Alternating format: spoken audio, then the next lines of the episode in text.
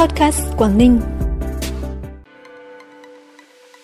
Quảng Ninh được sử dụng đất đá thải trong quá trình khai thác than, làm vật liệu san lấp. Hải Dương sẽ dành ít nhất 50% chỉ tiêu biên chế tuyển mới công chức để tuyển dụng nhân lực chất lượng cao. Lạng Sơn ưu tiên nguồn lực đầu tư cơ sở vật chất cho trường học biên giới là những thông tin đáng chú ý, sẽ có trong bản tin podcast sáng nay, ngày 21 tháng 11. Sau đây là nội dung chi tiết.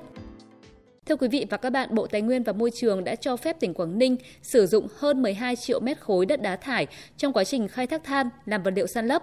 Theo đó, 4 bãi đất đá thải than trên địa bàn tỉnh Quảng Ninh được Bộ Tài nguyên và Môi trường cho phép sử dụng làm vật liệu san lấp gồm bãi núi Béo, trữ lượng 0,7 triệu mét khối, Tây Khe Sim 3,5 triệu mét khối, Suối Lại 3,5 triệu mét khối, bãi khu 1 của mỏ Nam Tràng Bạch hơn 4,7 triệu mét khối. Ngoài ra, hai khu bãi thải khác là Nam Tràng Bạch giai đoạn 2 và Cọc 6 với hơn 21 triệu tấn đang được Bộ Tài nguyên và Môi trường xem xét cho phép sử dụng. Tỉnh Quảng Ninh dự kiến sử dụng số thải này để san lấp dự án Hạ Long Xanh, nơi có nhu cầu 300 triệu mét khối vật liệu.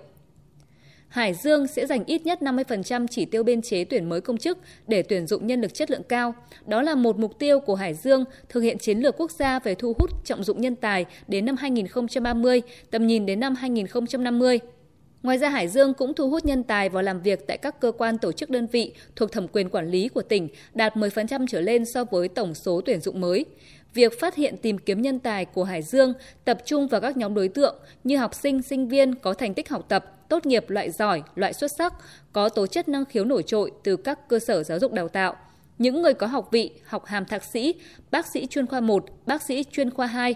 bác sĩ nội trú, tiến sĩ, giáo sư, phó giáo sư có các công trình nghiên cứu được công nhận và ứng dụng hiệu quả cao vào đời sống thực tiễn. Cán bộ công chức viên chức và người lao động đang công tác tại cơ quan tổ chức đơn vị có năng lực nổi trội, luôn hoàn thành tốt hoặc xuất sắc nhiệm vụ công vụ. Những người có trình độ, năng lực vượt trội và kinh nghiệm thực tiễn đang làm việc ở các lĩnh vực, khu vực, địa bàn khác trong ngoài nước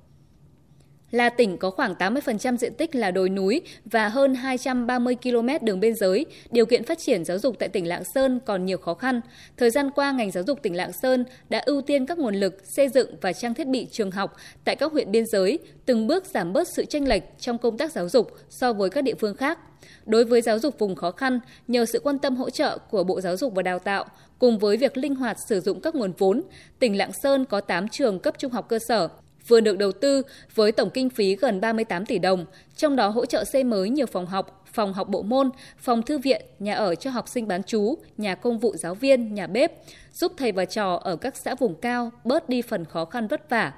Các công trình hoàn thành đã bổ sung nhiều hạng mục quan trọng cho đơn vị thụ hưởng như phòng học, phòng ở bán trú, giúp cho đơn vị cơ sở có đủ hạng mục thiết yếu, cải thiện điều kiện dạy học, nâng cao chất lượng giáo dục. Những hạng mục này cũng tăng cường các điều kiện chăm sóc, nuôi dưỡng, giúp cho học sinh dân tộc thiểu số khó khăn được học tập hai buổi trên ngày với điều kiện đảm bảo, giảm được tỷ lệ học sinh bỏ học do các em không phải đi lại nhiều lần trong ngày và giúp cho gia đình yên tâm tập trung lao động sản xuất, thêm niềm tin vào Đảng và chính quyền các cấp.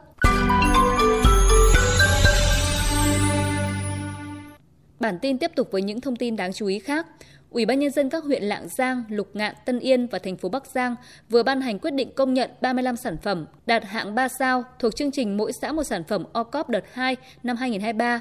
Trong số 35 sản phẩm được công nhận lần này, có 21 sản phẩm mới công nhận lần đầu và 14 sản phẩm được công nhận lại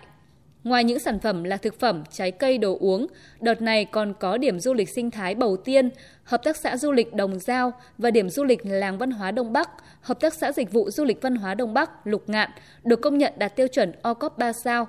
Như vậy đến thời điểm này, toàn tỉnh Bắc Giang có 276 sản phẩm OCOP từ 3 sao trở lên. Tỉnh Tuyên Quang vừa xây dựng dự thảo phương án thu phí tham quan danh lam thắng cảnh quốc gia đặc biệt khu bảo tồn thiên nhiên Na Hang Lâm Bình trên địa bàn huyện Na Hang.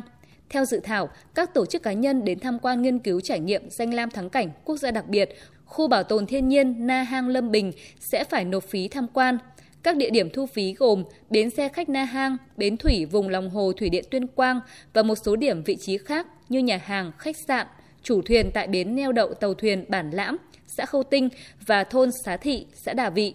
Dự thảo đang được lấy ý kiến các cơ quan tổ chức đoàn thể nhân dân trước khi được chính thức ban hành. Toàn tỉnh Thái Nguyên hiện có 21 cụm công nghiệp có chủ đầu tư đăng ký xây dựng hạ tầng với tổng số vốn đăng ký trên 5.700 tỷ đồng. Đến nay đã có 11 cụm công nghiệp đi vào hoạt động, thu hút được 60 dự án đầu tư sản xuất kinh doanh với tổng số vốn đăng ký đầu tư trên 8.500 tỷ đồng, tạo việc làm cho gần 11.000 lao động. Việc thu hút đầu tư vào các cụm công nghiệp góp phần thúc đẩy chuyển dịch cơ cấu kinh tế, tăng tỷ trọng và giá trị sản xuất công nghiệp, tạo việc làm cho người lao động.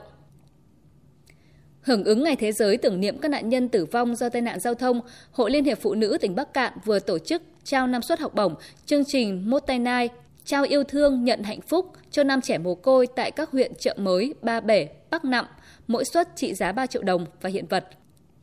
Phần cuối bản tin là thông tin thời tiết. Thưa quý vị và các bạn, trong ngày hôm nay, thời tiết tại các tỉnh thành Bắc Bộ chưa có nhiều biến đổi, khối không khí lạnh suy yếu chậm, tiếp tục là hình thế thời tiết chính chi phối toàn vùng. Do vậy về đêm và sáng sớm, khu vực nhiều mây, có mưa nhỏ vài nơi tại vùng núi phía Bắc và sương mù, nhiệt độ thấp nhất dao động từ 14 đến 17 độ. Ban ngày toàn khu vực có nắng nên nhiệt độ trưa và đầu giờ chiều tăng nhanh, dao động trong khoảng từ 24 đến 27 độ. Thông tin vừa rồi đã khép lại bản tin podcast sáng nay. Xin kính chào và hẹn gặp lại quý vị và các bạn trong các bản tin sau.